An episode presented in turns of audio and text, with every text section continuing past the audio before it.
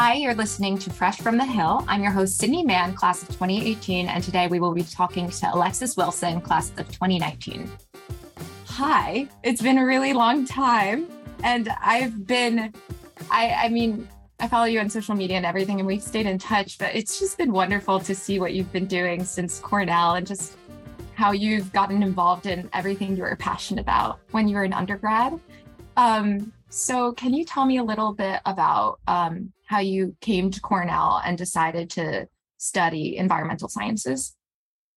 Yes. Uh, so when I was really young, I was definitely always interested in science. You know, I did the elementary school science fair projects, and you know, I still have my little awards from that. So I've definitely always been interested in science. Um, but really, actually, my interest was forensic science. I mm. like strangely had a really strong interest in that. Um, and then fast, we'll just fast forward to high school. Um, I had a biology teacher who was mm-hmm. really more of an environmental science teacher. So I really didn't learn that much biology. Um, and so I just like got hooked basically and um, mm-hmm. ended up doing some urban agricultural projects with him and doing some around mm-hmm. Chicago. And then um, I took AP environmental science. And what really like solidified my desire to do environmental science in college was I did a summer research program at the University of Illinois, mm-hmm. um, Urbana Champaign, when I was going into my senior year of high school. So from that, I got to experience environmental research and say, like, oh, not only can I like study this, but I can be a scientist in this mm-hmm. field. So after that, I was like, okay, now I know what I want to major in, what I want to do. And so I started looking for schools. I saw that Cornell had this College of Agriculture and Life Sciences. And I was like, this seems perfect. And um, I actually did not think that I would get in. It was like my top choice and like my, oh, this is a reach. Like, you know, we'll just apply, see what happens. And yeah, yeah as you know, it worked out. So yeah. yeah. Well, it sounds like when you were younger, you had a role model that really introduced you to like the fields of environmental sciences. And then at Cornell, you could really access those and like make use of them. Mm-hmm, absolutely. Yeah. So, can you um, then tell me about some of the projects you did at Cornell as well for your research? Yeah. So, when I got to Cornell, um, when I applied, I talked in my application about how I was interested in research. And so I was actually admitted into this research program um, called the Rawlings Research Scholars Program. Um, I think there's a longer name than that, but that's the gist. Mm-hmm. Um, and so part of that was that they supported undergrads in doing research while they were there. And so mm-hmm. my first year, I joined a lab, the um, Joseph Yavitt Lab, who was my advisor all four years. Um, and he focuses on like forest ecology and litter decomposition and things like that. So I just kind of picked a lab that seemed interesting. The advisor was supportive. And he basically told me, you can kind of do whatever you want. And you, you know, I'll support you. So I was like, this sounds great. So um, through that, I did um, the first couple of years, like freshman year, sophomore year, I just helped other people in the lab, just getting my hands into a bunch of different research projects. I mm. looked at roots under microscopes. I like did one study, a little bit of a study where I was looking at insects, which I really didn't like because I really do not like bugs. So I was like, I'm never doing that again. um, but by the time I got to my junior and senior year, I started my honors thesis. Mm-hmm. Um, and so that was looking at the impact of drought on litter decomposition, which is leaves, um, mm-hmm. um, in a forest in New York. And it was cool because that paper just recently got published in a journal in September. Um, so it's cool to see that work from 2019 finally being like finished and, and published in a scientific oh. journal. So yeah, I'm really excited about that. And um, I thought that work was really interesting um, because we had that crazy drought in New York while we were there. Mm-hmm. Um, so it was like a perfect time to, to do that study, a study of opportunity. Um, so yeah, I did a bunch mm-hmm. of different things, mm. but mostly fo- focused on like forest ecology and mm-hmm. drought and things like that. Mm-hmm. Yeah, I totally forgot that there was a drought when we were at yeah. school, especially after I graduated and you were writing your thesis. I mm-hmm. there, there was a drought. Um, and yeah. it sounds like well, one also congratulations on having your work published. That's incredibly exciting. Thank you. How has that felt for you putting all the work into what you've been doing um, and then seeing your work get published? Yeah, it's been really crazy because uh, it's a long process, right? So I graduated in 2019. That's when I submitted my honors thesis. So mm-hmm. it was like done. And then you go through this process of like kind of rewriting it for a journal style. And mm-hmm. then you have to submit it and then you do revisions, right? So they're like, change this, change this. So I'm so thankful for my advisor um, mm-hmm. who was really helping me with that process, really leading me through it because um, of course, it's been like three years since 2019. So it's been a while. Um, and on my end, it was a lot of like mm-hmm. revising figures and just really trying to get the paper um, approved for the journal. Um, so mm-hmm. after that long process, seeing it finally come out has been like super exciting. Um, mm-hmm.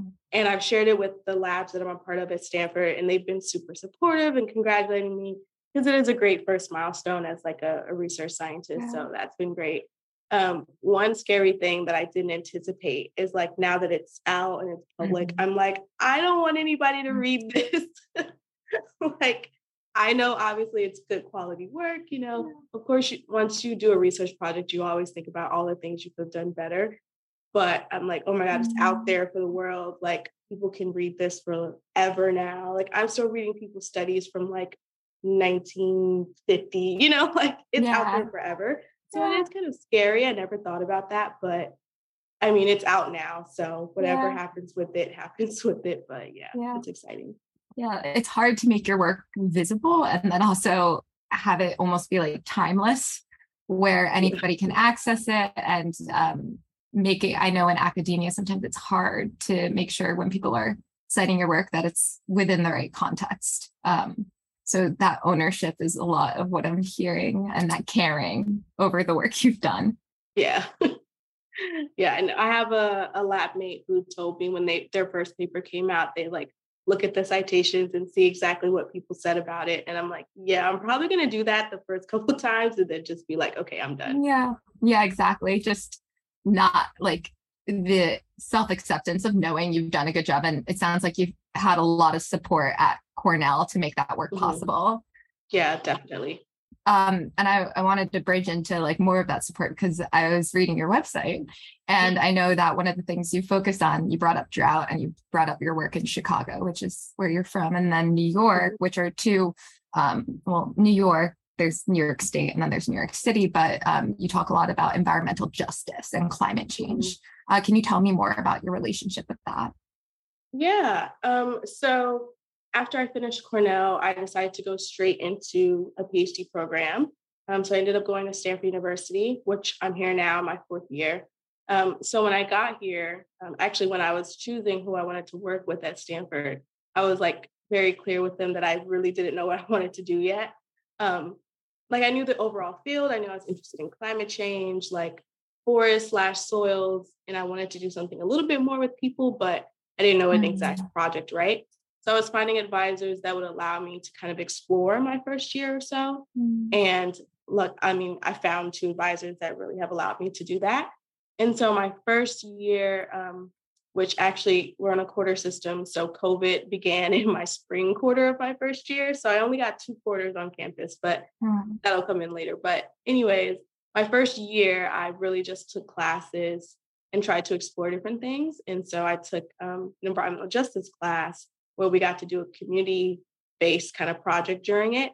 Um, and during that, I volunteered at this urban agricultural farm in San Francisco. And while I was there, I was like, hmm, it's kind of not the best location. Like, mm-hmm. I wonder if the soil is okay. Because one of my advisors studies like, you know, heavy metal contamination in like food and soil. And so I was like, I wonder if this soil is like safe for these people to be using. Mm-hmm. So that just kind of sparked my interest. Um, so yeah, I just joined the environmental justice organizations on campus, took as many of the few classes mm-hmm. that they had at the time, focused on EJ. And then that's when I was like, okay, I can see a way that I can combine my main scientific field, which is um, soil biogeochemistry.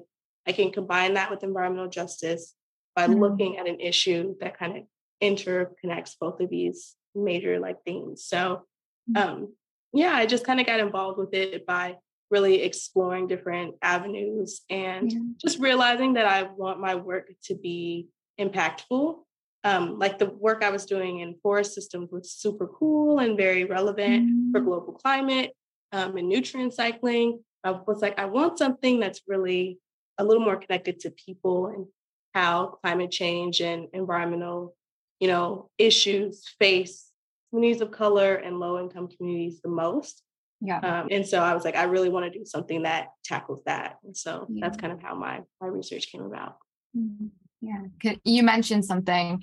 Um, you said like doing stuff with people and like helping the community and the interconnectedness, um, which stood out to me because that is a lot of what you did at uh, school. So it's really nice to hear about um, you being able to kind of combine um, your academic field while finding and cultivating community. Um, mm-hmm. And like you've said, across difference and the systemic impacts, and kind of seeing like on the ground, you can make a change. Yeah, yeah, that's really important to me um, because I don't want my research to be exploitative, and I also mm-hmm. don't want it to be. There's a lot of value in basic science where you're just learning for the sake of learning, you know, something new about whatever topic you're focusing on. But I also think there's a really big importance on applied science and something that has a direct impact on people. So, mm-hmm. you know, mm-hmm. I do my work as much as possible with community-based partnerships. So, mm-hmm. if I am going to go into this community that for one, I'm most likely not a part of. Mm-hmm. Um, and it is a more marginalized community, making sure that we're making this project in partnership mm-hmm. um, and just making sure that it's actually beneficial to that community and not just me. So, yeah. Yeah, that's definitely a hard line to not like commodify somebody else's voices or exploit them when you are in a position of power and it's it's really nice to hear you're doing community work and also being thoughtful i've referenced the relationship and the commonality we have and i realize like for somebody who'd be listening to this they might not know what we're talking about but alexis and i um, alexis was actually my facilitator um, at cornell's intergroup dialogue project and um, she was a role model to me uh, which is one of the reasons why i want to talk to her but um, you could talk about idp if you want but where did you find community on campus? Because you've talked a lot about community being important to you um, or communities because there are many yeah well i definitely would say as a black undergrad student at cornell like building community was a purposeful thing that i had to do it wasn't um, super easy for me to mm-hmm. just get community naturally um, so one of those places was the intergroup dialogue project where i found a community of people that were very invested in um, kind of breaking down these systems of oppression that I've experienced my whole life. Um, so that's one place, and I can definitely talk more about my time at IDP. Um, there's also, you know, there is a Black undergraduate community at Cornell, and that was really my my strength while I was there. Just finding friends and mm-hmm. having that support system was really important. Um, it was a little bit tougher in my major, honestly, to find people that I connected with and mm-hmm. that I, you know, worked well with. So there were a few people that, you know, we worked together over the years, but for the most part, I honestly found more of my community outside of mm-hmm. my immediate department. Um, but I hope that's changed a bit since I've been there. Mm-hmm. Um, but yeah, you know, and I did some organizations too while I was there, um, some environmental organizations and things like that. I did a, I was on a dance team throughout college, you know, yeah. for fun, Urban Blaze. So um, I just tried to find things outside of my immediate major to like find other yeah. things that I was interested in and where I could find like-minded people. And so yeah. I definitely think I found that while I was yeah. at Cornell. Yeah, and you mentioned um, like having to build community and being very intentional with that, especially you've mentioned as um, a Black student and a Black woman working in STEM. Uh, mm-hmm. What stands out to me was that you found community outside of your major um, through um, learning with one another, but also um, the barriers you're talking about are important. And I imagine that they exist in the fields of STEM. Mm-hmm. Absolutely. In my field in particular, so many names environmental science, geosciences, earth science, you know, the whole field, the whole earth, basically. um, but that field, like, it's one of the least diverse fields, you know, out there, not just in STEM, but just in general. And mm. so it is definitely a um, challenge to be a Black woman in this field. Again, though, I have found community that I've been able to find that supported me throughout this journey. Um, so yeah, it is it is tough being a woman in STEM, a Black woman in STEM, a blah blah blah in STEM. Um, but yeah.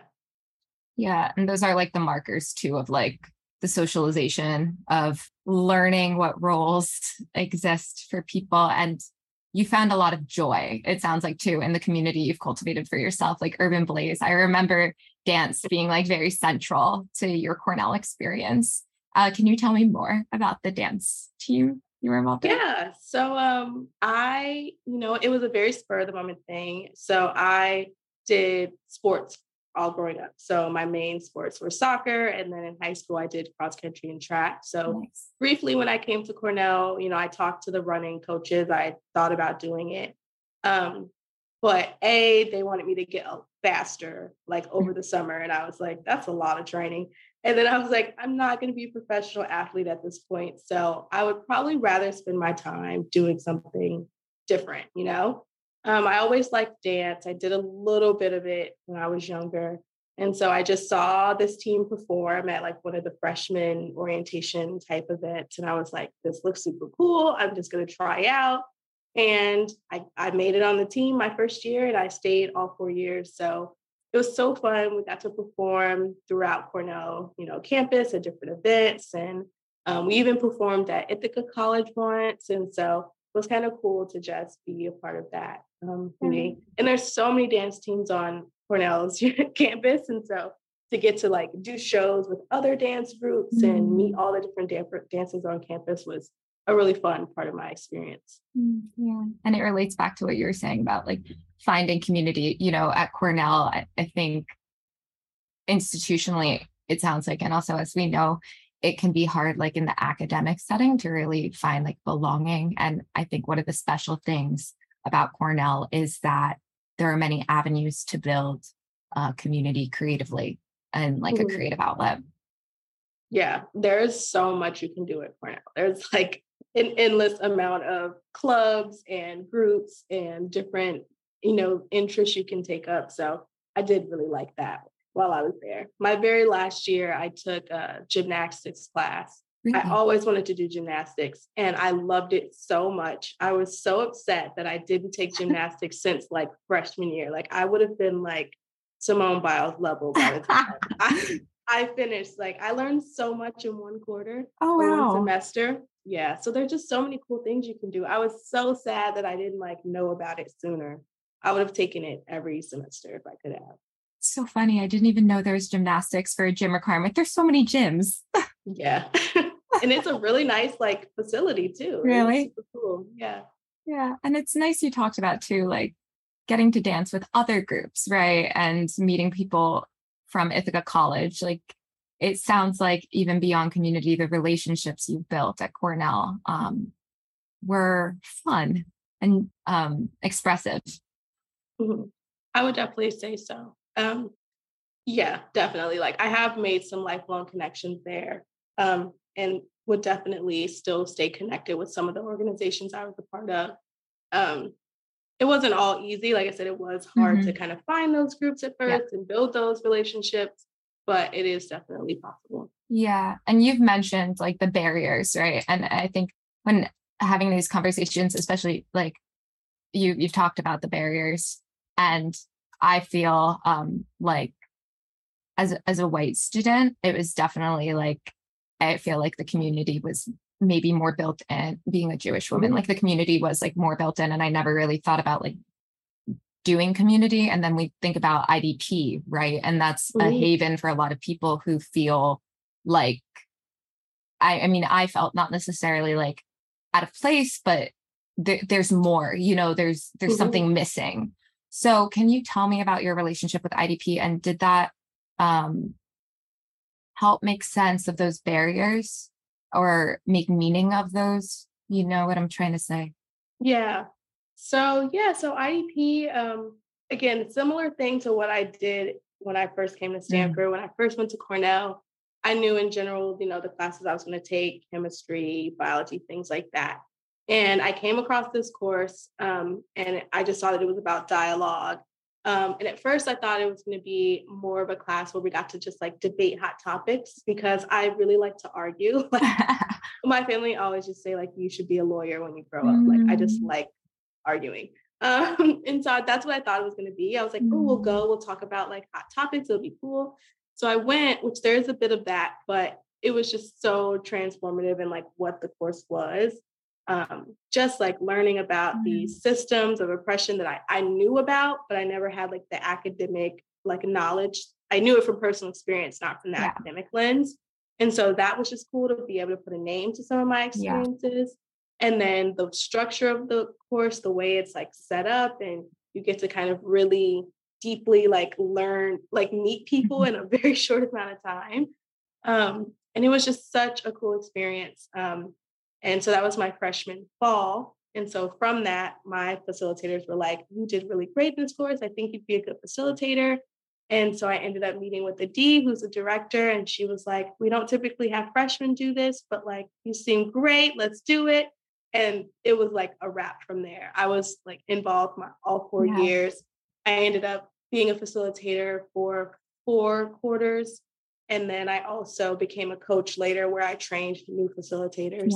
Um, and so, I mean, I can't even explain it how transformative that program was. I definitely use those skills, you mm-hmm. know, in my research when I'm connecting with people and when I'm trying mm-hmm. to, you know, tackle these really complex problems that bring in not just environmental issues, but like social mm-hmm. race, income, mm-hmm. things like that. Um, yeah. I do need to use my skills more when I have conflicts. I don't use those skills as much as I used to. Um, but yeah, I mean, I literally could talk all day mm-hmm. about that program. Yeah, I and you know, I've never heard um like the details of like the moment before you coming to IDP. I only knew you as my teacher. Um and then and then my friend and my peer. Um yeah. and I, I want to affirm your participation in IDP because yeah, Alexis was a trailblazer. Alexis became a coach, and you really also you mentioned that the program was transformative for you. I would say that you were very transformative to the program itself and its development over time. Yeah, thank you. Yeah, it changed a lot from when I first joined to when I left. I mean, when we first started my freshman year, we didn't even have an office. We yep. didn't have like staff really. It was just a few of us kind of doing things. Um, and so, yeah, by the time I left, I mean, the program had grown so much, and even now, it's it's even bigger than when I left. So, yeah, it's it's mm. crazy. yeah, and to be a part of something like that, because you mentioned in the beginning of this conversation, um, finding community, building community, but then also transforming uh, mm-hmm. what one thinks as community. And you said um, what was so nice about IDP for you, it's like when we talk about privilege and oppression, like we're a witness to it. Um, and you you mentioned like it gave you a language, right? It gave you some um, means of communication. Yeah. Yeah. Definitely allowed me to better understand kind of some of the experiences I had had, what that meant, and how mm. my personal experiences fit into a larger structure and history um, mm. And so that was very useful for me to be just be able to understand like that for me, like I really wanted to like over time this grew. When I was a freshman, I wasn't thinking about this, but later I was like, I want to leave, you know, either if it's just IDP or just Cornell as a whole, kind of be- a better place, especially for minority students than yeah. it was when I got here. And I feel that same way at all the different institutions and programs I'm a part of now. Mm. Um, so yeah, that language and just like understanding more that it's systems that need to change and not always individual people that was like a super powerful shift mm-hmm. of mind for me. Yeah i'm writing that down because mm-hmm. like you you mentioned like you have a hard time like retaining your dialogue skills when you're in conflict. I think once you're out of that space it's kind of hard in the real world to um remember in a way. Yeah. Yeah when there's like emotions involved. Um so I just again I want to affirm how you talk about IDP because I, I do feel like um, it's one admirable and also really um, important that desire to leave Cornell a better place for um, students labeled or categorized as um, in the marginalized position and who live it. Um, how has IDP kind of entered your um, experience at Stanford? Yeah. So actually, interestingly, there um, is kind of a similar-ish organization at Stanford, which I never got a chance to get involved with. Um, I was kind of thinking of like looking into them and mm-hmm. seeing if I wanted to get involved again in that like specific type of dialogue work. And then the pandemic kind of happened and it just never really happened. Um, so I didn't end up joining the more dialogue related um, organization on campus. I did join this uh, environmental justice working group slash human rights lab. And so just a group of like-minded people, staff and students um, that are interested in environmental justice that just wanted to come together and kind of brainstorm and how can we get environmental justice more integrated on campus and more institutionalized, things like mm-hmm. that. And so that group was amazing because I had some mentors that were really helping me um, that are now on my committee. And then I also was able to like brainstorm, okay, I'm thinking of this research project for my PhD. Here's how I see environmental justice fitting into that. Like, what do you all think about this? They're like, oh, you could do mm. this or this. And so that was a really great group um, to kind of keep that social just more social justice um, you know avenue open for me um, i also unsurprisingly have done a lot of um, dei work while i've been here mm. and so i've um, done a lot of informal things of course um, but i joined the executive board of the black graduate student association and so i was on that board for two years just helping to build community um, specifically as social chair so mm. i just really like to do put on events for the community to get together um, and then I also did some more formal DEI work through my school. So being a DEI liaison for my department mm. and then sitting on the school's um, council for DEI. And so just trying to get involved in like the different avenues that I can in terms of, you know, like I said, making places better than when I got there. Yeah. Um,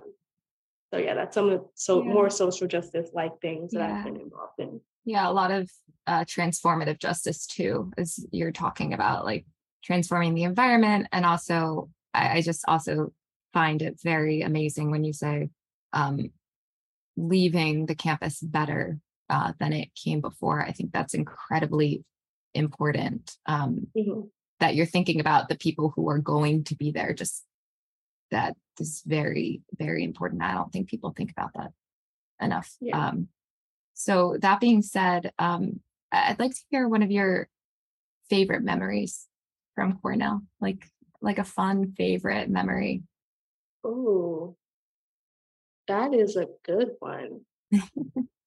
I don't think anyone's ever asked me that actually. um, I guess I could say a few key like favorite moments. So yeah. one is um, I actually spent two summers at Cornell Oh. Um, so I did the pre-freshman summer program, which is like right before you come as a freshman to Cornell. Um, some students are selected to come early. You can kind of like adjust to being there. It's like another like diversity and inclusion type program. Um, take some like classes and stuff and just get adjusted. So I was there that first summer. And then I was also there the second summer doing the same program, but as a like a residential type advisor person. So anyway, during that summer, I got to see fireworks on the slope for Fourth of July, and it was just really nice. You could see them over the lake, and um, summer I think is the best time to be in Ithaca. The weather is like actually nice for a few months. You actually get sun too. And so um, summers in Ithaca were actually not as bad as I would think. Like they were actually fun. And so um, I would say that's one of my favorite things um, one of my mentors actually took me out on the lake on Lake Cayuga for like a boat ride. And that was super cool because I've only seen the lake from like afar, from like on top of the slope. So that was another fun thing that if anyone has a chance to like get out on the lake yeah. and experience it, then try to do that safely, of course. Yeah. And I think the last thing, um, there's lots of memories, but I think one of the last things um, is I was canoeing or kayaking. I I want to say kayaking. I think on the lake. Um, is it Cayuga Lake, the one that's on campus? I'm trying to Beebe Lake. It was Beebe Lake. Beebe Lake, yes. Yeah. So Beebe Lake. So we were kayaking. It was I've never done it before. Um, so me and my friend were doing it, and then you know how there's like a rope, and then there's like the gorge where you yeah. just like go down. so we were kayaking, and we were heading towards that like rope, And we were like, we've both never done this before. We were completely panicking. We were just like, we're gonna go over the gorge, it's gonna be terrible. Like we're freshmen. It was just like so scary. We managed, and mind you, we're going like one mile per hour. Like we're not river rafting like, the edge, but it was just like we're going closer and closer. Ah. So we finally figured out how to like turn ourselves away. And it was like the rest of it was really fun. But yeah, so I mean, I would recommend getting out in Beebe Lake, but just stay away from that side of the lake. yeah, I, I can just imagine two freshmen being like, "What do we do?" Yeah, we were just like in complete panic mode, and oh. I was like, "I don't even do water activities. Like, I barely want to be out here in the first place." And now I'm like going towards the edge of this like. Mm. It is. It is interesting to hear, Alexis. Um, like you have your studies in environmental sciences, and all of the memories you brought up with me are connected to like the water and the land and just Cornell is such a wonderful place, I imagine, to engage in environmental sciences. Yeah, it is. I mean, we took this one of my favorite courses um, was a called a field ecology course. Mm-hmm. it was so cool. Well, it was cool, but I also one contradiction about me that I just have learned to just accept is that even with my field being what it is, I do not like being out in nature. I mm. don't like being dirty. I don't like bugs. And so it's just like, it's a tough thing to manage, but I do it because I really like it. So, you know, mm. anyway, with that course, which is so cool about Cornell, I mean, we got to go out into the forest. Cornell has so many like different research stations and we have the lab of ornithology. So we got to go there and like catch birds and study them we got to like look at all these we have like a really cool collection of like different species and things so that course was really cool we just got to do a mm. lot of different hands-on experiences so yeah if you're interested in like environmental science and stuff cornell's a great place because there's just mm-hmm. access to like so many different types of environments and activities mm-hmm. and things mm. but yeah if you're someone like me it can get a little intense sometimes because you're like in the water waiting you're in the forest with they give you a compass and they're like walk around. So it's intense. I do remember you talk coming back from some labs into the office and you were like in rain boots or you were just yeah. and I imagine that's the course where you have to like walk around campus and name like this is this tree, this is this tree. Yeah. Yeah. Yeah. I was in that phase where I had to like learn all the tree names learn all these bird species, learn all these, like just a lot of identification, which was cool. Um, so my always like tease me. They're like, what's this bird? What's this plant? And I, I would hate when I actually knew what it mm. was. And I'm just like, oh my gosh. And then they would start asking me such random things. And I'm like, okay, I do have a focus. Like I don't actually study like birds or yeah. So I don't actually know what that is. But yeah, yeah, I, I did have that phase yeah it may it makes sense when you're talking about like the contradiction part of it because you are studying climate change which is mm-hmm. also like you said related to like systemic racism and classism and just the way even a university is structured i'm sure cornell is structured uh, i don't know but like um that isn't necessarily studying like being in like on the ground um or in mud um but um, I imagine when you're doing that work, you are going to arid places. Um, it depends. So let's so for example, like when I was doing the, the study at Cornell that my thesis was on, it was in a forest system, but I actually just it started with a, a class project. And I actually just found a piece of like forest land on Cornell's campus. And it was mm-hmm. like through a parking lot. It was very just, I just found this piece of land and I was like, this could work for my study. And it wasn't until like I was almost done with my thesis that my advisor was like, hmm, maybe we should see if we need permission to like be out here. so we figured out like who from Cornell like owned the land and oh, wow. um they and they were like, yeah, you can have permission. It was just like part of their like they just own so much like land and stuff. So sometimes it's a more urban forest interface space. I did a research project um, over the summer one time i was in bangladesh and so i was in like we were on a boat for a few days we were like going through the sundarban so that was cool i did uh, study abroad when I was at Cornell. So I went to Vietnam, Morocco, and Bolivia. So all very different environment. Yeah. So I've kind of been all over the place. Um, so it is really cool that with my field, mm-hmm. I mean, you can literally study anywhere on the on the planet and all these different mm-hmm. type of ecosystems. So yeah. it really does depend on what I'm studying at the time, what my mm-hmm. focus is. But right now I'm working on urban agricultural projects. So I'm working in cities, you know, and so that's, that's interesting. Yeah, it's that's really interesting. Uh, the switch from being like at Cornell and then traveling like all around the world and getting to see so many different environments, but also cultures, like mm-hmm. how the world works outside of, you know, our Western bubble. Yeah. yeah, it's very different. And that was really great for me to kind of see the climate change impacts on different countries and different mm. communities. Um, so when I went to Stanford, I really wanted to do international research. Um, in hindsight, I'm very glad that I didn't pursue that because, like I said, the pandemic happened like my first year. So I would have been like, just couldn't do work yeah. for two years. Um, but then I also found the power in doing local research. So that's why I'm doing my work in the Bay Area so that I can like make these longer partnerships with the communities yeah. that are around where I live now. Um, so there's definitely benefits to both. I would love to do international research again in the future, yeah. but yeah, it yeah. is cool to step outside of the United States and the you know elite university lens for a second and see what mm. else is out mm. there. Mm. Yeah, because it it sounds like having been at Cornell and Stanford, right? You can have one idea of how the world works and then kind of seeing um, outside of that system and then mm-hmm. within a different system. Um, I had no, I, I think I did know how much you traveled. I just, I'm imagining just how many people you interacted with. Because in the beginning of this, you said you have a recorder.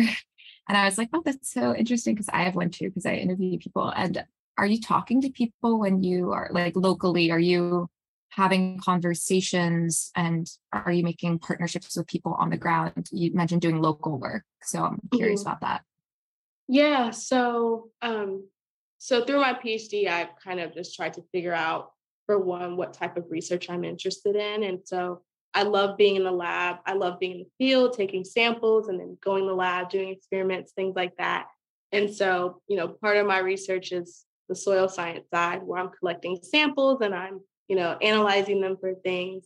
Um, so I look at heavy metals, so like lead in mm. urban garden soils. And so I'm looking to see if these spaces are, you know, safe for people to yeah. use, especially minority communities that are, you know, face food insecurity and things yeah. like that. And so um, through that, there's a there's the soil physical science side.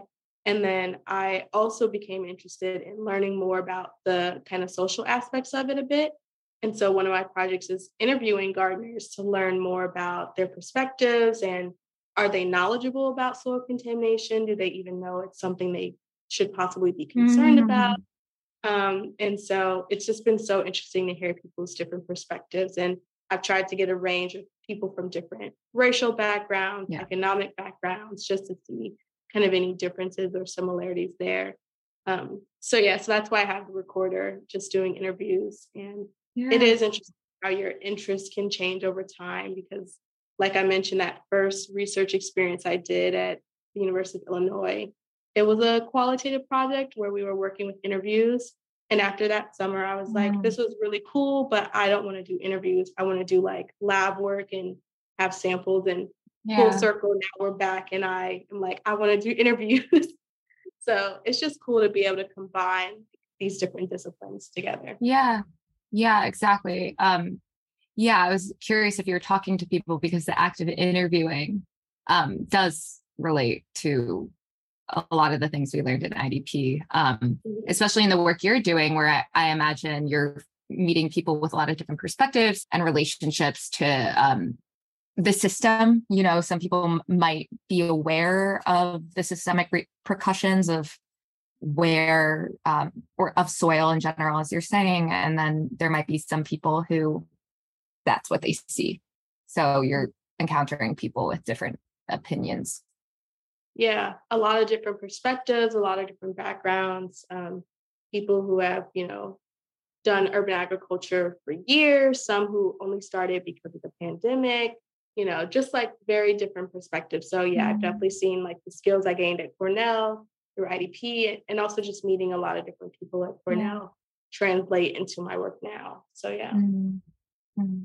Well, it's it's nice to hear that Cornell has well pockets of Cornell have provided like a transformative um, experience for you and like what you want to do going forward. Definitely. Um, so you mentioned, and I, I'll never forget this phrase, that you joined IDP because you want, and even like at Stanford, you want to leave the institution better for uh, people or students who are marginalized or in marginalized positions. Um, what is something you, somebody listening to this, either a prospective student or a current student, like what is something you want to teach for to incoming students to um, something they should know?